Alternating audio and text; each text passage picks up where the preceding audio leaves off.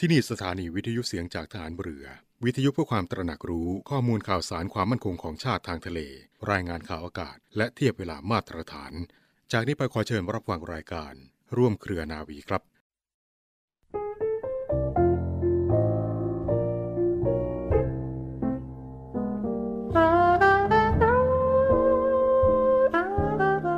การจะพัฒนาทุกสิ่งทุกอย่างให้เจริญนั้น จะต้องสร้างและเสริม ขึ้นจากพื้นฐานเดิมที่มีอยู่ก่อนทั้งสิ้น ถ้าพื้นฐานไม่ดี หรือคลอนแคลนบกพร่องแล้ว ที่จะเพิ่มเติมเสริมต่อให้เจริญขึ้นไปอีกนั้น ยากนักที่จะทำได้ จึงควรจะเข้าใจให้แจ้งชัดว่า นอกจากจะมุ่งสร้างความเจริญแล้ว ยังต้องพยายามรักษาพื้นฐานให้มั่นคง ไม่บกพร่องพร้อมๆกันได้พระบรมราโชวาท พระบาทสมเด็จพระบรมชนากาธิเบศร มหาภูมิพล อดุยเดชมหาราช บรมนาถบพิตรในพิธีพระราชทานปริญญาบัตรของจุฬาลงกรณ์มหาวิทยาลัย เมื่อวันที่ 10 กรกฎาคม 2523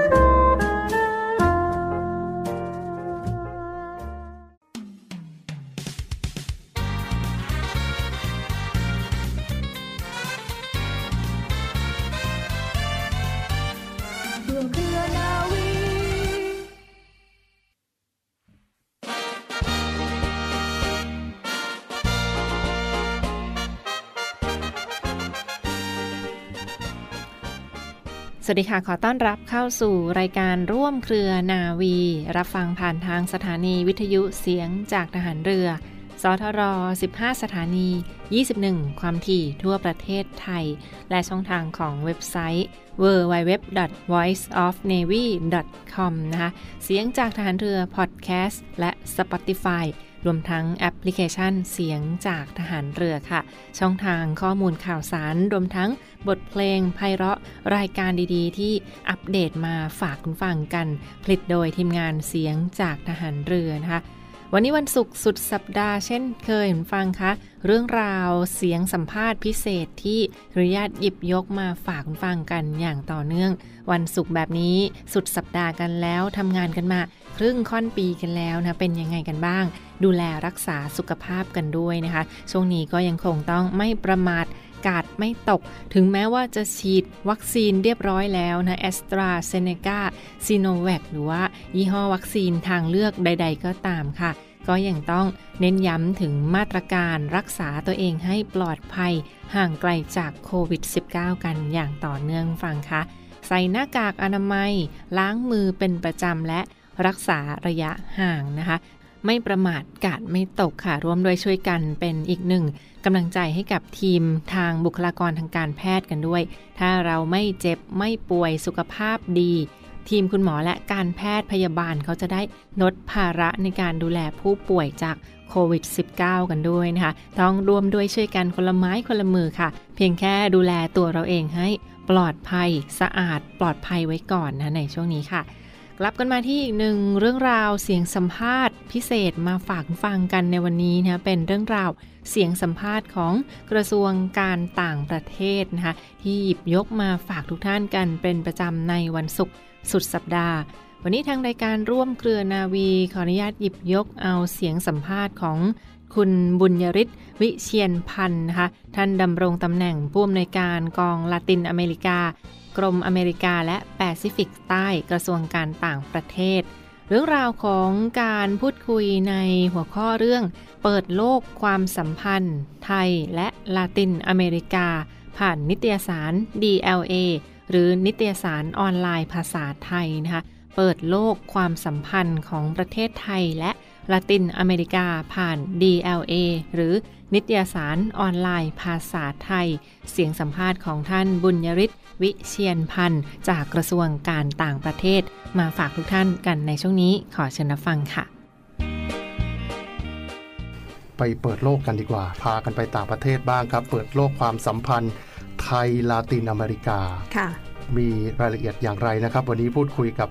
ท่านผู้อำนวยการกองลาตินอเมริกา กรมอเมริกาและแปซิฟิกใต้ท่านบุญยริศวิเชียนพันธ์ครับ ตอนนี้พร้อมอยู่ในสายแล้ว สวัสดีครับท่านครับ สวัสดีครับ ท่านคะสำหรับภูมิภาคลาตินอเมริกา แล้วก็แคริบเบียนเนี่ยต้องถามว่ามีความสำคัญต่อประเทศไทยยังไงบ้างคะครับก็ที่หลักๆที่เราเข้าใจกันนะครับ คือ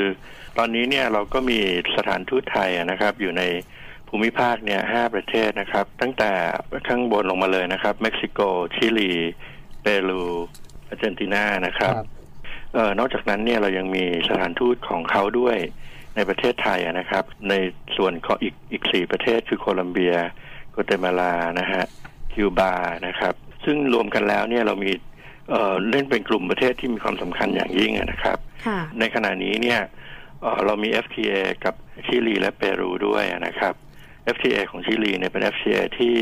ถือว่าเป็น FTA ที่ครอบคลุมการค้าเนี่ยถึง 90%นะฮะของการค้าทั้งหมดนะครับค่ะในขณะเดียวกันเนี่ยเอ่อภูมิภาคนี้เนี่ยตอบโจทย์ตลาดใหม่ของเรานะฮะได้ดี เพราะว่าเอ่อเขามีทั้งทรัพยากรที่สำคัญคือเอ่อทั้งน้ำมันดิบนะฮะ แล้วก็ลิเธียมซึ่งเป็นการทำเอ่อแบตเตอรี่รถไฟรถยนต์นะฮะแล้วนอกจากนั้นเนี่ยเอ่อในแง่ของนวัตกรรมเนี่ย BCG เนี่ยประเทศพวกนี้เนี่ยเป็นประเทศที่มีทำงานเกี่ยวกับเรื่องสิ่งแวดล้อมเนี่ยมาโดยตลอดนะครับ เพราะฉะนั้นเนี่ยเราสามารถที่ที่จะใช้ประโยชน์จากประเทศเหล่านี้ได้อย่างเต็มที่ครับค่ะครับประเทศไทยนี่มีส่งสินค้าไปขายในภูมิภาคลาตินอเมริกาบ้างไหมคะ ใช่ครับ เราส่งสินค้าไปขายที่ประเทศเอ่อลาตินอเมริกามาอย่างต่อเนื่องอะนะครับ ซึ่งค่ะถือว่าเป็นคู่ค้าสำคัญทั้งสินค้าหลักนะครับ เช่น ชิ้นส่วนยานยนต์ หรือแม้แต่ที่ตอบรับกับ work from home ช่วงนี้นะครับ พวกเฟอร์นิเจอร์ก็มีตัวเลขที่เพิ่มขึ้นมาอย่างต่อเนื่องนะครับ ก็เป็นที่น่าสนใจนะครับว่าถึงแม้ว่าเราจะอยู่ห่างไกลกันเนี่ยโดยเฉพาะในช่วงโควิดเนี่ยตัวเลขการค้าก็ไม่ได้ตกไปอย่างมากนะครับ อย่างเช่นคู่ค้าใหญ่ของเราอย่างอาร์เจนตินาเนี่ยปีนี้เราก็ยังได้ดุลการค้าอยู่นะครับ เราจะหาข้อมูลล่าสุดเนี่ยที่สำคัญที่สุดก็คือว่า เราเพิ่งจะมีการก่อตั้งสภาธุรกิจไทยลาตินอเมริกาขึ้นมา ซึ่งแสดงให้เห็นว่าภาคเอกชนเนี่ยให้ความสนใจนะครับเพิ่งจะครบรอบหนึ่งปีไปภาคเอกชนเนี่ยก็มองว่าเอ่อภูมิภาคเนี้ยยังมีศักยภาพที่จะ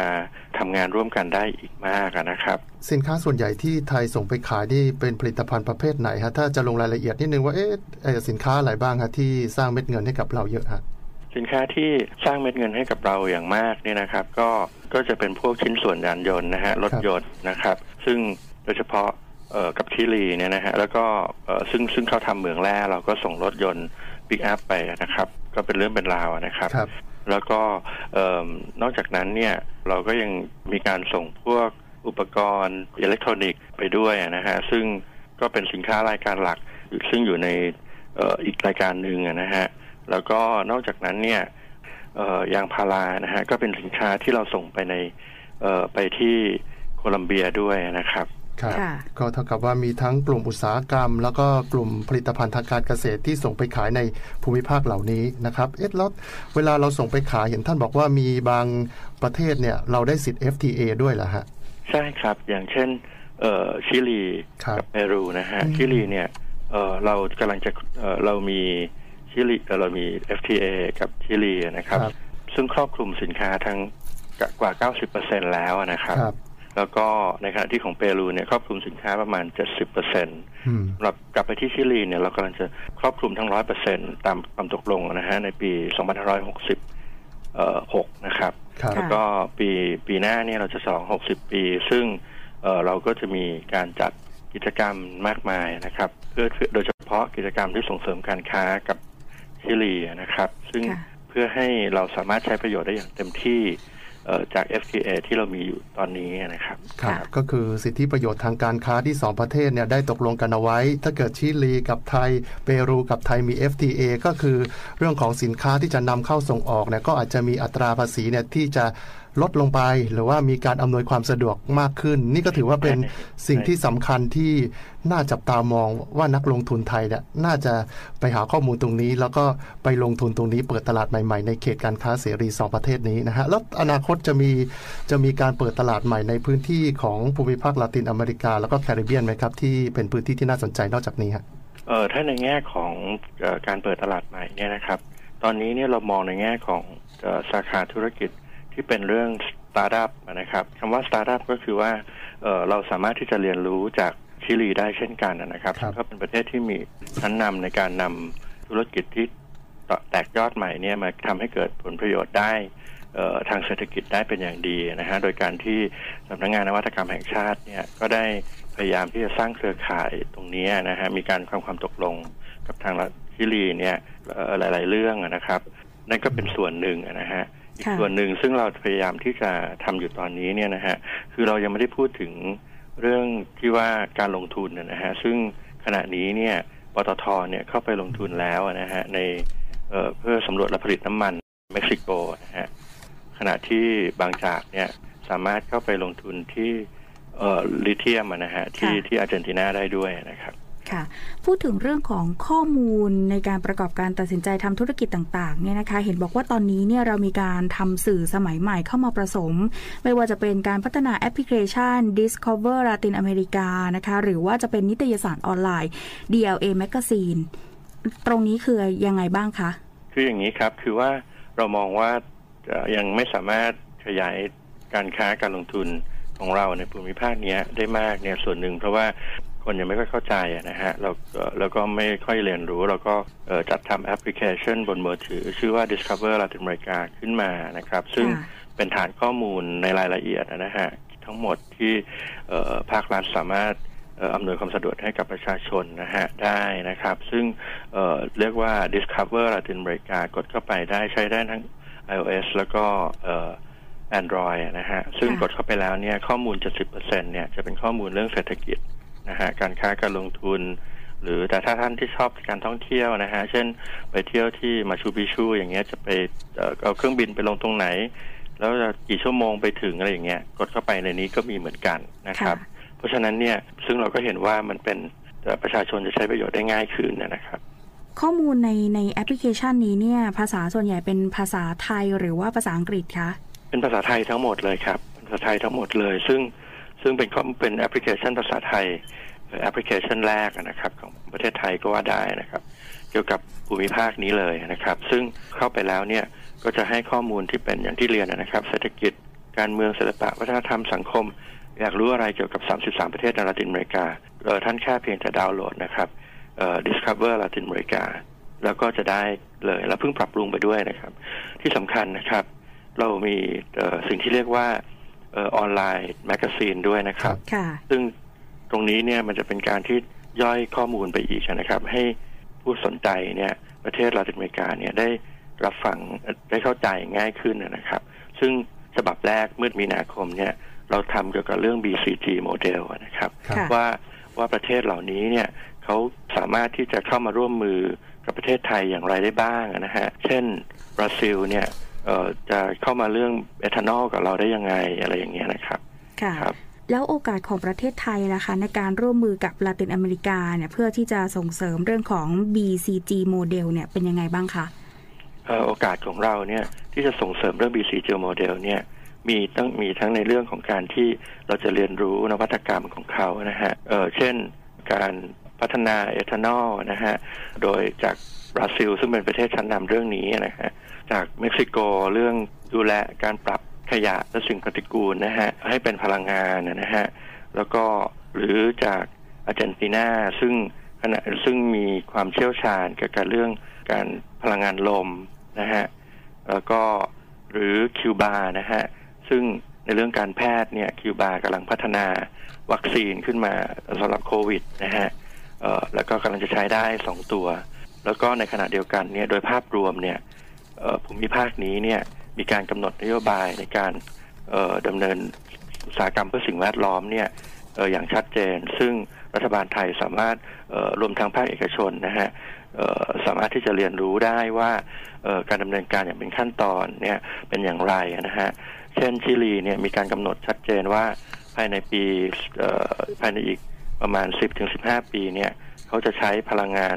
เขาจะลดการใช้พลังงาน เป็นพิษต่อสิ่งแวดล้อมลงเท่าไหร่อะไรอย่างเงี้ยครับผมครับเอาละครับท้ายนี้ท่านมีอะไรจะฝากเพิ่มเติมถึงผู้ฟังทางบ้านไหมครับเอ่อฝากไว้นะครับว่าลาตินอเมริกาเนี่ยไม่ใช่ภูมิภาคที่อาจจะห่างไกลทางภูมิศาสตร์นะครับ แต่ว่าด้วยเทคโนโลยีแล้วก็ด้วยแอปพลิเคชันที่เรามีอยู่เนี่ยเราเอ่อมีสิ่งดีๆ หลาย ๆ อย่างที่เราจะสามารถเรียนรู้และใช้ประโยชน์ร่วมกันได้ครับ ครับ วันนี้ขอบคุณท่านมากนะครับ ที่มาพูดคุยกันครับ ขอบคุณครับ ค่ะบครับ ขอบคุณครับ สวัสดีครับครับ สวัสดีค่ะ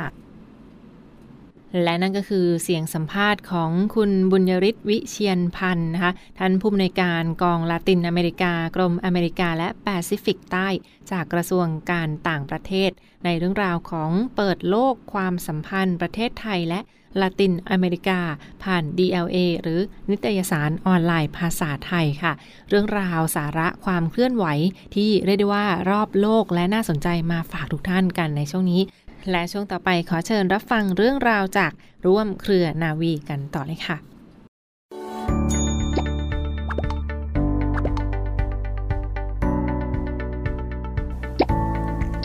สวัสดีค่ะ ไหมค่ะจากโทหญิงไหมแพรสิริสาร วันนี้ไหมจะมาบอกว่ากิจการวิทยุกระจายเสียงทหารเรือ มีแอปพลิเคชันสำหรับการฟังวิทยุออนไลน์ ผ่านโทรศัพท์มือถือ หรือสมาร์ทโฟน ในระบบปฏิบัติการ Android ได้แล้วนะคะ แอปพลิเคชันหน้าตาเป็นแบบนี้เลยค่ะ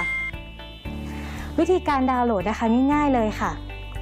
เพียงเข้าไปที่ Google Play Store แล้วพิมพ์ค้นหาคำว่าเสียงจากทหารเรือ หลังจากนั้นก็ทำการดาวน์โหลดมาติดตั้งในโทรศัพท์มือถือได้เลยค่ะ เมื่อติดตั้งเสร็จแล้วเปิดแอปพลิเคชันขึ้นมาค่ะ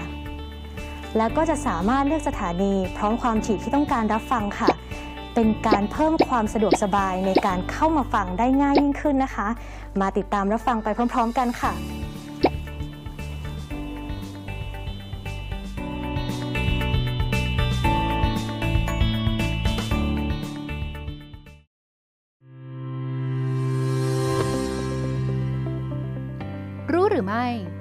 ดวัคซีนแล้วก็ยังมีโอกาสติดเชื้อและแพร่เชื้อได้นะ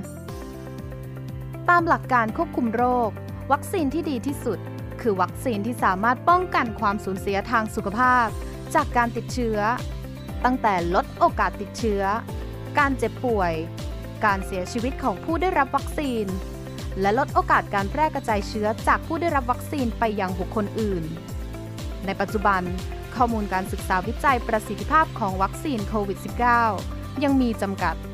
โดยการศึกษาส่วนใหญ่มุ่งเน้นไปที่ความสามารถ ในการลดโอกาสการเจ็บป่วย และเสียชีวิตเป็นสำคัญ อย่างไรก็ตาม เริ่มมีการศึกษาผลของวัคซีน ในการลดการติดเชื้อและการแพร่เชื้อทยอยเผยแพร่ออกมาอย่างต่อเนื่อง รวมถึงประสิทธิภาพต่อเชื้อกลายพันธุ์ อีกไม่นานนี้เราอาจได้ทราบว่า วัคซีนสามารถลดการติดเชื้อ และการแพร่เชื้อได้มากน้อยเพียงใด ซึ่งจะนำไปสู่ความหวังสำคัญ คือการเปิดประเทศอีกครั้ง จากข้อมูลปัจจุบันสรุปได้ว่า ผู้ถูกฉีดวัคซีนยังมีโอกาสรับเชื้อ มีโอกาสป่วย และมีโอกาสแพร่เชื้อไปยังคนอื่นๆได้ ขณะที่ยังมีคนอีกส่วนหนึ่งในสังคมที่ยังไม่สามารถรับวัคซีนได้ ดังนั้นค่ะ จึงเป็นความจำเป็นที่ทุกคนไม่ว่าจะได้รับวัคซีนแล้วหรือไม่ จะยังต้องคงมาตรการควบคุมป้องกันโรคโควิด -19 ต่อไป ทางการสวมหน้ากาก รักษาระยะห่าง และหมั่นล้างมือ ซึ่งจะช่วยป้องกันโรคติดต่อทางเดินหายใจอื่น ๆ ได้อีกด้วยค่ะ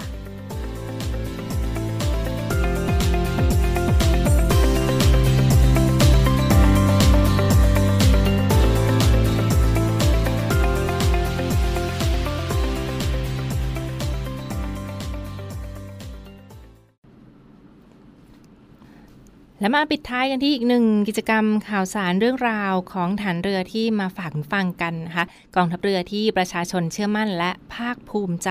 ฐานเรือยังคงอยู่เคียงข้างพี่น้องประชาชนค่ะ บรรยากาศที่ผ่านมาในส่วนของกองทัพเรือก็ได้จัดกิจกรรมกองทัพเรือเพื่อประชาชน ร่วมใจต้านภัยโควิด -19 ถวายเป็นพระราชกุศล แจกจ่ายอาหารให้กับพี่น้องประชาชนที่ได้รับผลกระทบจากการแพร่ระบาดของเชื้อโควิด -19 ที่ผ่านมาค่ะ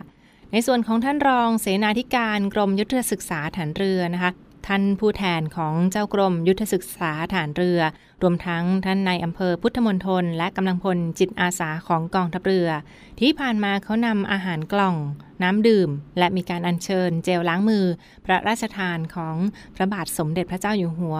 ให้กับ กำนันผู้นำชุมชนในพื้นที่ตำบลสาลายา จังหวัดนครปฐมที่ผ่านมาเพื่อนำไปแจกจ่ายให้กับประชาชนที่ได้รับผลกระทบจากการแพร่ระบาดของเชื้อโควิด -19 ในพื้นที่ตามโครงการกองทัพเรือเพื่อประชาชนร่วมใจต้านภัยโควิด -19 ถวายเป็นพระราชกุศล ซึ่งไปจัดกันที่ที่ว่าการอำเภอพุทธมณฑลจังหวัดนครปฐมที่ผ่านมาค่ะ รียกได้ว่ากิจกรรมในครั้งนี้ฟังค่ะก็ยังคงดำเนินการกันมาอย่างต่อเนื่องนะสำหรับรถครัวสนาม และกำลังพลจิตอาสาของหน่วยที่มีการทำอาหารปรุงสุกมื้อต่างๆ เมนูใหม่ๆ แต่ละวันเข้าไปแจกจ่ายให้กับชุมชนในหลายพื้นที่ เพื่อเป็นการบรรเทาความเดือดร้อนให้กับพี่น้องประชาชนบางส่วนที่ไม่สามารถทำงานหรือว่าประกอบอาชีพได้ตามปกตินะคะ และก็มีการนำอาหารไปแจกจ่ายให้กับประชาชนกลุ่มเหล่านี้ที่ไม่สามารถไปทำงานหรือว่าไปประกอบอาชีพต่างๆ ได้ตามปกติ และบรรเทาความเดือดร้อนในเบื้องต้นค่ะ เขามีการแจกจ่ายอาหารในครั้งนี้นะเป็นรถ ครัวสนามของกองทัพเรือ ในครั้งนี้ไปกันที่อำเภอพุทธมณฑลจังหวัดนครปฐมที่ผ่านมา ซึ่งภารกิจในครั้งนี้ค่ะ ก็เป็นส่วนหนึ่งของกิจกรรมกองทัพเรือเพื่อประชาชน ร่วมใจต้านภัยโควิด -19 ถวายเป็นพระราชกุศลนะคะจัดขึ้นเนื่องในโอกาสมหามงคลห่วงเดือนมิถุนายนถึงเดือนสิงหาคม 2564 นี้ค่ะ ติดตามภาพข่าวสารได้เช่นเดียวกันฟังค่ะเป็นรถครัวสนามของกองทัพเรือหรือว่าภารกิจต่างๆ ที่ฐานเรือยังคงอยู่เคียงข้างพี่น้องประชาชน ทาง Facebook Fanpage ของกองทัพเรือรอยันไทยเนวีค่ะและทั้งหมดคือข่าวสารจากร่วมเครือนาวีที่มาฝากทุกท่านกันในวันนี้นะขอขอบคุณที่ติดตามรับฟังและพบกันได้ใหม่ ในทุกวันเวลาประมาณ 12 นาฬิกาเป็นต้นไป วันนี้เวลาหมดหมดเวลาลงแล้วลาไปก่อน สวัสดีค่ะ